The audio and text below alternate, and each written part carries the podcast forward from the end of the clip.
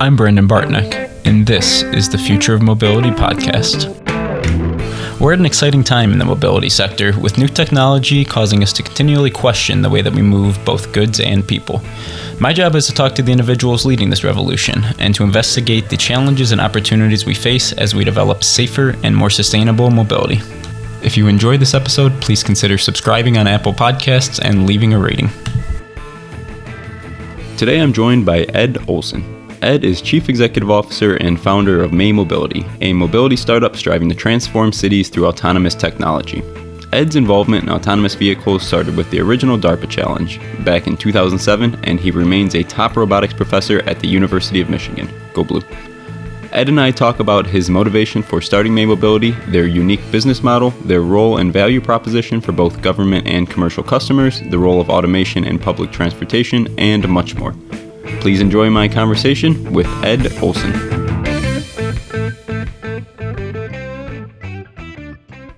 Today I'm joined by Ed Olson. Ed, thanks for joining. Hey, nice to be here. So, if you wouldn't mind, would you mind uh, please starting with a little background on yourself and introduction into what you're doing right now? Yeah, happy to. I'm an engineer by training, so uh, went to MIT, studied computer science and electrical engineering. Um, and then did a, a bunch of startups along the way. So I've always really had a passion for translating technology into products. Uh, went the academic route, spent about a, a, decade at the University of Michigan as a professor there, and started worked on Ford's autonomous vehicle program, followed by Toyota's autonomous vehicle program, before really getting excited about uh, faster translation of that technology into the marketplace, which led to May Mobility. Great. Well, thank you for first of all, go blue. I'm I'm a U of M grad, so glad you spent some time there. Yeah.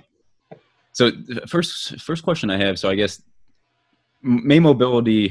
Actually, I'll I'll leave that to you. So could you give just a real quick snapshot? What what is May Mobility doing, or how do you describe what you guys are doing?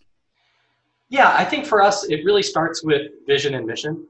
So our vision is to transform cities by uh, through autonomous technology to make people's lives safer, better, greener, cleaner, more accessible. Uh, you know, the list of positive things goes on and on.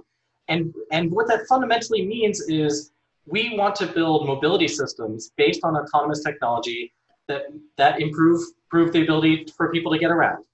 And so we've taken a very, very focused approach to building a business around that idea, worrying a lot about who are the customers, what are the business models, what's the value proposition, what's the unit economics, and really putting those factors front and center into everything that we do, which has allowed May Mobility to be out and providing uh, providing transportation services a lot faster than companies with a lot more capital.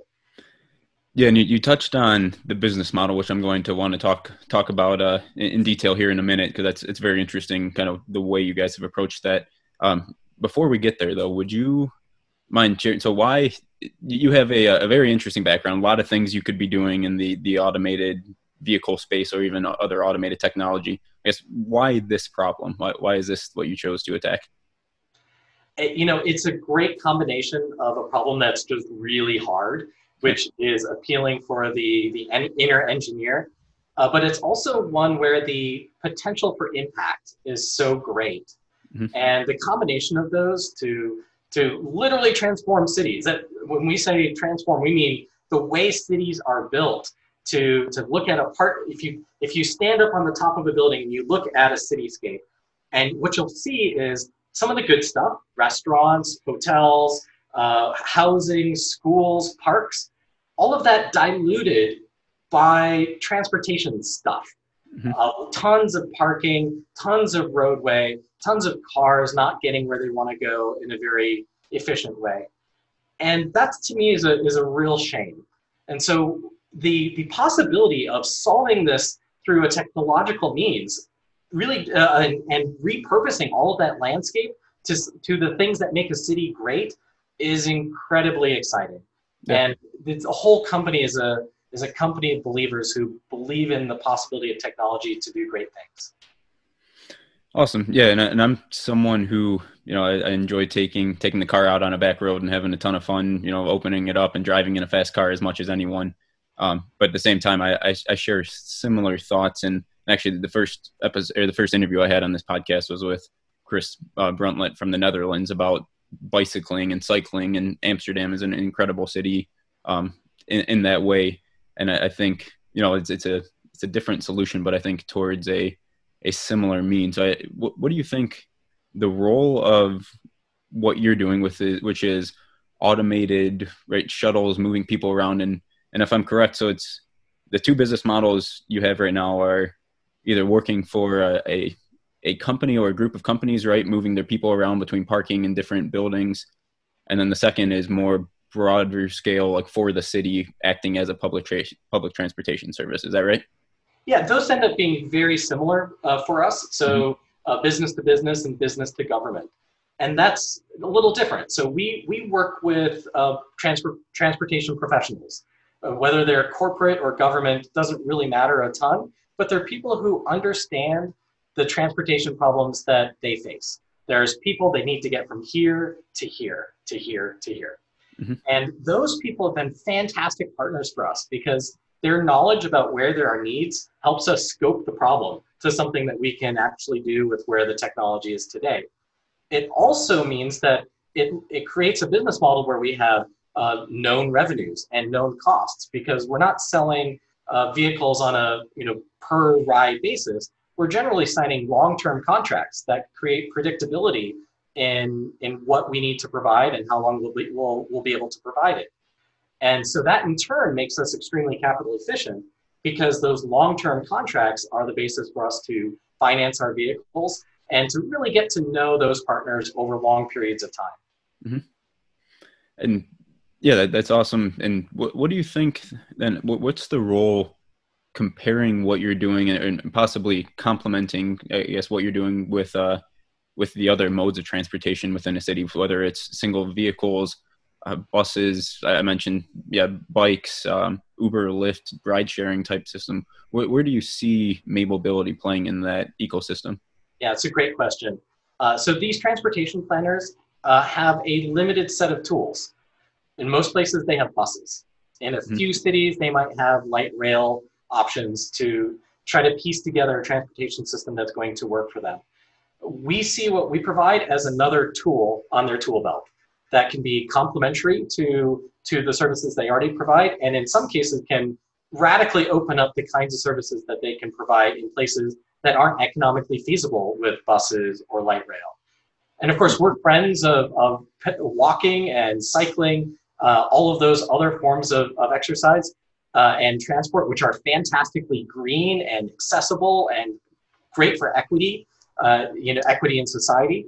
Uh, but it's not all the way, all the t- uh, not everyone can always bicycle. You might be traveling with an older person or, you know, a, a disabled person who needs, uh, who needs a wheelchair.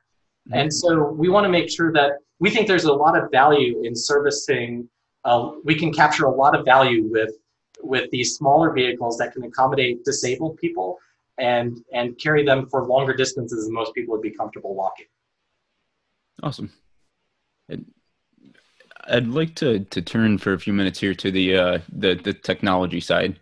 So, I guess maybe even before we get there. So my my read, at least from the from the outside, and I'd like to hear your thoughts on this, is compared to some of the other players in this space, May Mobility tends to, or at least from my, what I've seen, tends to market yourself less as we're an autonomous vehicle company. It's so cool. We're bringing this technology. I mean, it is cool technology you're bringing, but I see that more as an enabler or a part of this solution that you're you're solving this greater mobility solution. Could you speak to, I guess, one, is that accurate? And two, I guess, kind of expand on how you see that?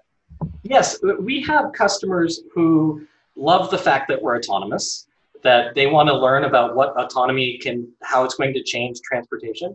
We also have customers that don't care at all. What they care about is they've got people that need to go from point A to point B to point C. And that is that's that's a really good thing. At the end of the day, the buzz and sort of novelty of autonomous driving uh, is not something you want to build your business upon. It will yeah. fade over time. And so we're really focused on building a business that makes sense as a transportation services company. Now, that said, the autonomy is a huge economic enabler that allows us to provide a level of transportation services that traditional transportation companies can't match. And so uh, we are a transportation services company, um, but that technology component is a is is a intrinsic part of what we do. Could you expand on what that allows you to do? That might be different than others who are coming at it from more conventional means. Yeah, you know, one one of the things we hear a lot is that uh, you know autonomous cars are going to be very expensive, mm-hmm. and and only you know affluent people are going to be able to use autonomous cars, and that that is kind of a, a you can certainly build a very expensive autonomous car, but you can also use the technology if you're very focused on what's the problem I'm trying to solve and build a vehicle to solve that specific problem. You can build a vehicle, as we have done, that has very good unit economics that can uh, reduce the cost of transportation. Gotcha. Yeah. So, so you're by, I guess, removing one of your your key costs in the equation, right? You're you're helping yourself and, and your I guess end customer find a more economic means to, to move people around. Right? Yeah, eh, think of it this way. Most transportation planners, their their go-to tool is a bus. Mm-hmm. Well, you, you've walked around cities. Most of the time when you see a bus pass by, it's got a handful of people on it. Not all the time. There are routes that get really good utilization, but by and large, a ton of routes have very low utilization. And the problem there is that uh, the buses are very expensive. They're expensive to buy, they're expensive to operate. And then if you're only carrying a handful of people, then the pressure on the transportation planner is, well, I guess I better run the bus less frequently mm-hmm. because then maybe more people, more demand will build up and I can fill that bus. Of course, it doesn't work, right? If you reduce the frequency of service, people find the service less convenient and will go to other modes of transportation like uh, ride hailing or, or things that uh, adversely affect congestion. So mm-hmm. what they need is a way to, to deliver their transportation services at a size that makes sense for the demand. And that's one of the things you can do with an autonomous vehicle. It's very, it'd be very expensive to put three times the number of buses on the road, even if they were smaller buses, because of the, the costs involved in servicing that fleet. Mm-hmm. But autonomous vehicles would allow us to get those vehicles around and service the demand where it exists. Gotcha. And yeah, you, you touched on this, I guess, kind of a, a downward spiral, right, of of the economics of a traditional bike, so or a traditional bus system. Yeah, and we want to reverse that spiral. That that's the key thing, right? If we we believe, and we've actually had data that this works, that if you can inc- increase the level of service that people have access to, mm-hmm. they will use it more and you can change people's behaviors. So, one of the things we've been able to show is that when we deploy into an area, more people use public transit, which is amazing. That's, that's exactly what the transportation planners were hoping to see, and we've been able to measure that. They like the product, they like its individual, uh, individualized flavor, uh, they like the low wait time, and as a result, they stop taking their cars into the downtown centers. So ridership goes up. But the other interesting thing is that we've started to see different use cases arising. Hmm. So there's one route that we operate, which is primarily a commuter route to and from between office buildings and a parking structure. And primarily intended for people when they get to work to go from the parking structure to work uh, to the office and vice versa at the end of the day. But what we've started to, to notice there is that people are using that service to go out for lunch.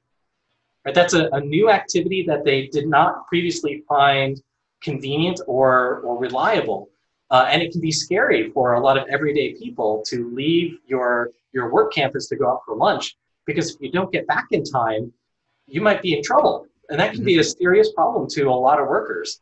And so getting to that point where we see everyday workers willing to leave their work campus to go off site for lunch really reflects a change in behavior and a new new kind of confidence about the fact that the transportation service is going to be there when they need it.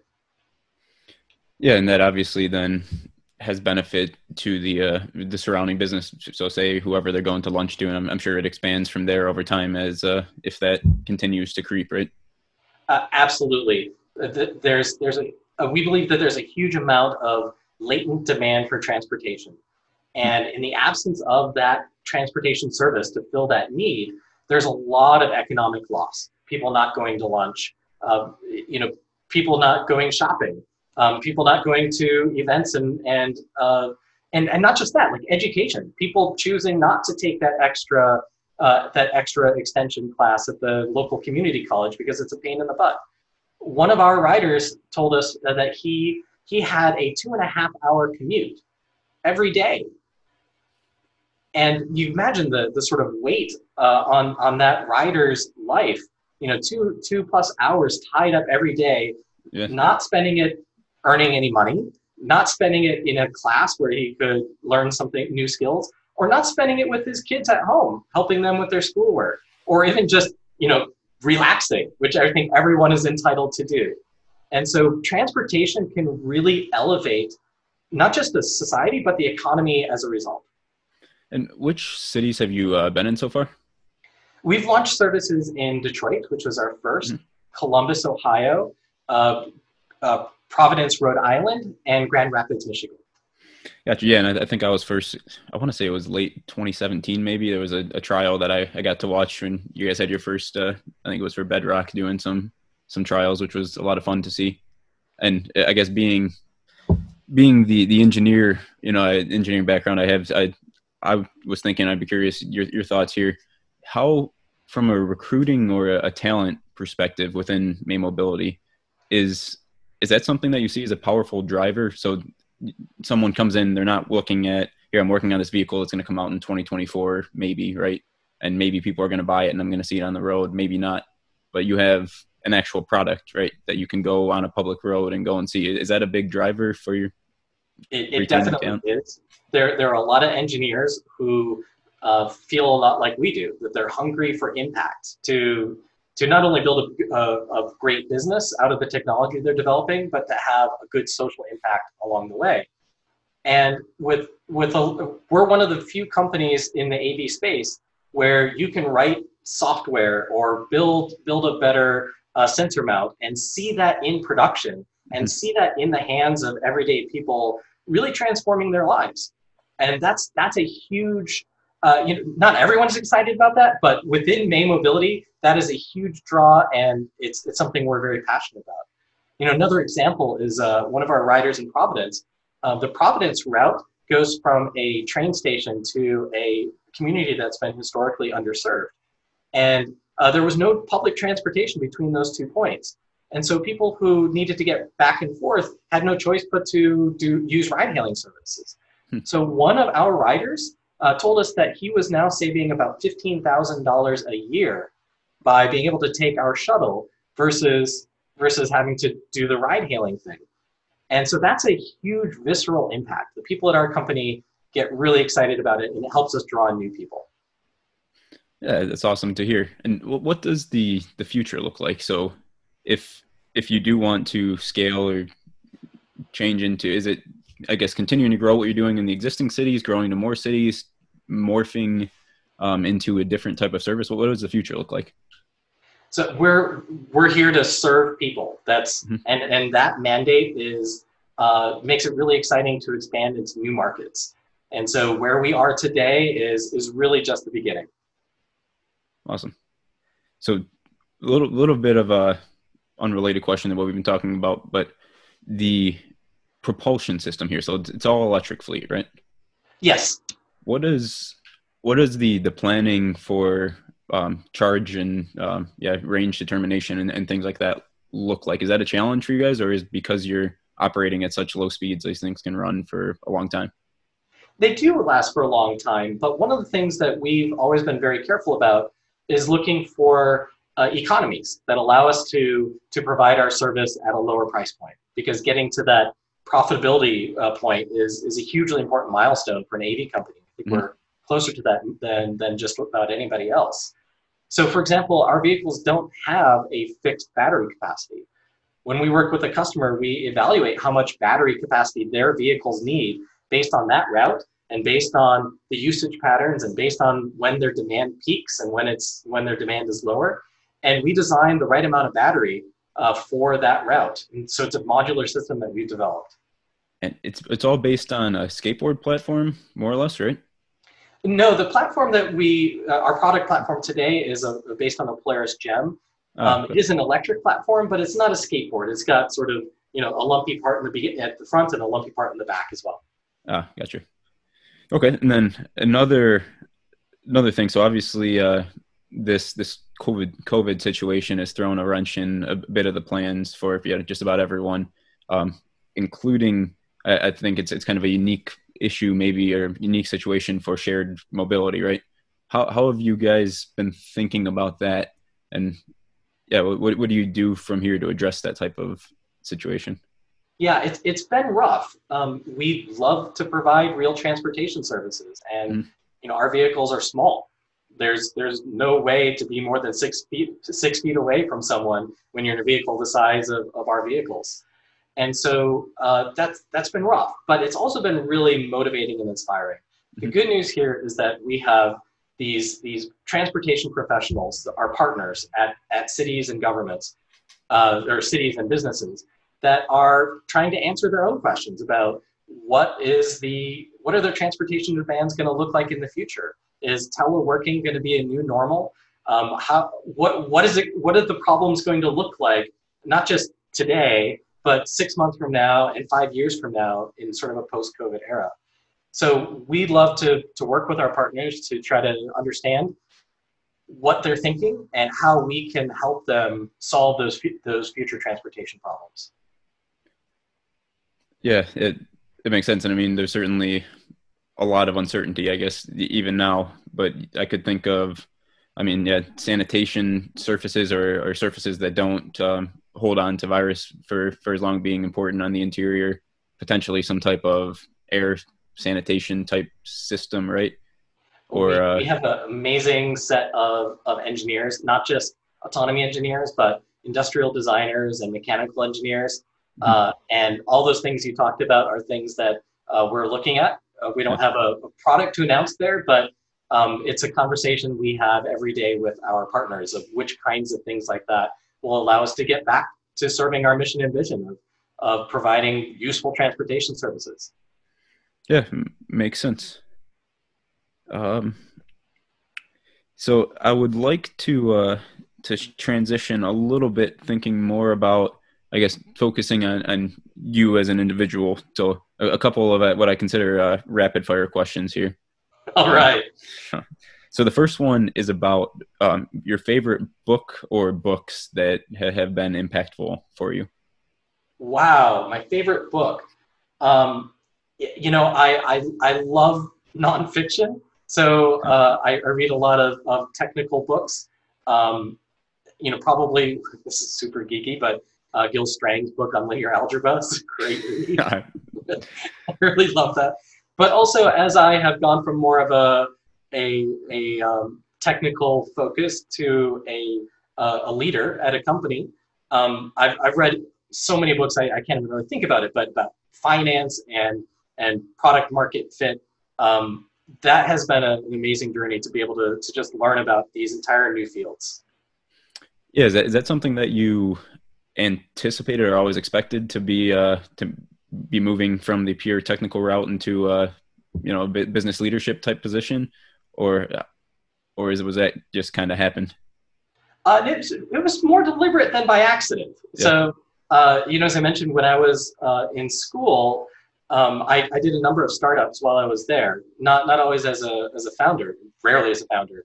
Um, but the idea of of transitioning technology into the into a real world product has always been exciting and so the idea of, of starting a startup has always been kind of um, you know a, an easy thought to form for me awesome and definitely a, a different way of thinking i imagine as you're going through uh yeah, going, going through school and then early career uh, and ho- hopefully useful i know we have some some younger listeners who are yeah in college or just out, out of college uh, no, another question for you. So, hobby of yours? Do you have any? What, what, do you do outside of work or anything in particular that you like to do when you're not working? Uh, yeah, I do like to torture a violin. Um, so yep. there's a, a, community symphony here in uh, the Ann Arbor area. It's actually in Ypsilanti, which does a lot of outreach concerts. Concerts. Um, so low cost and even free concerts. And it's a it's, it's my Tuesday evenings to go and make music with with a bunch of like-minded people uh, it's it's it's a great outlet. Very cool. And the uh, last kind of real question: your personal strength of you, yours. So if you, yeah, if you were to ask someone around you, what what does Ed do well that's allowed you to to have the success and impact that you have had so far? What do you think they would say? Oh boy, um, naming your own strength. I feel like that's a that's an easy way to get yourself into trouble. Um, you know, I, I, guess I would say that that uh, I'm really determined that May is going to be successful, and and I, I've, I've I've made a lot of mistakes along the way. You know, big mistakes, small mistakes, um, but my but I, I think that I'm very devoted to learning and constantly improving myself as best I can. Um, of course, now I'll have everyone reaching out being like, well, you never learn how to do this. But, but uh, I'm, I'm here to learn. Um, I'm here to, to help our team learn and, and make ourselves our best versions of ourselves. Um, and, and at the end of the day, when we talk to our employees about what's the thing that they value most about May, uh, you know, mission and vision are really important, but it's the people. Yeah. And so I'm really proud of having built a place that is so focused on the well-being of the people, both in the company and within their communities. Great. Yeah, I, I know not not the easiest answer to, or question to answer, but, but I appreciate it.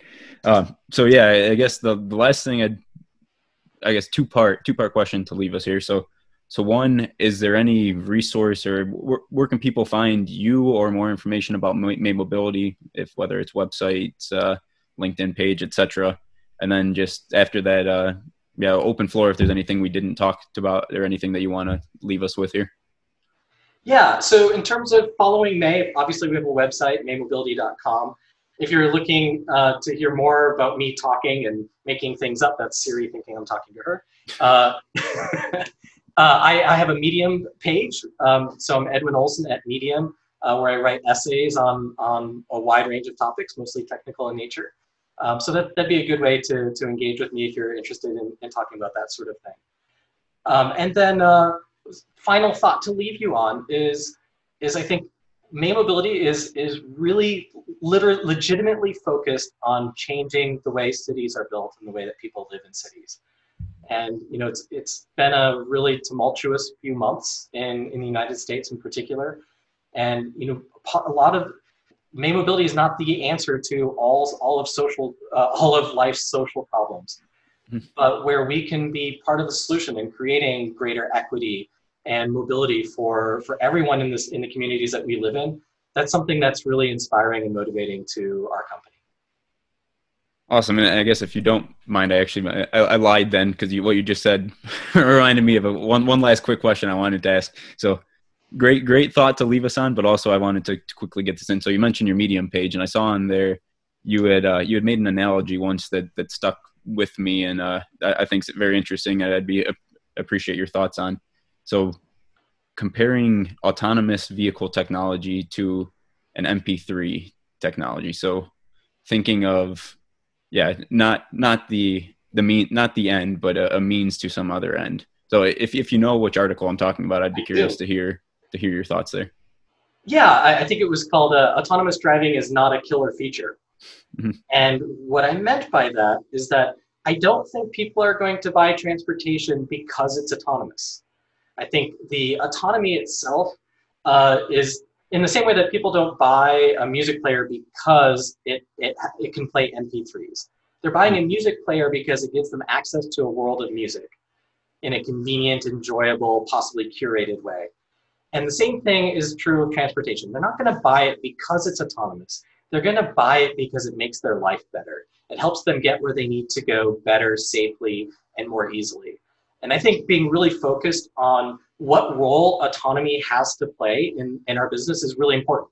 It's not the feature, it's a hugely critical enabler without which we can't build the business. But at the end of the day, most of our customers are going to be focused on transportation. And I, that, that's fine with us. Awesome. Thank you very much, Ed. This has been a lot of fun. I appreciate you taking the time and uh, yeah, hope to talk soon. Hey, thank you so much.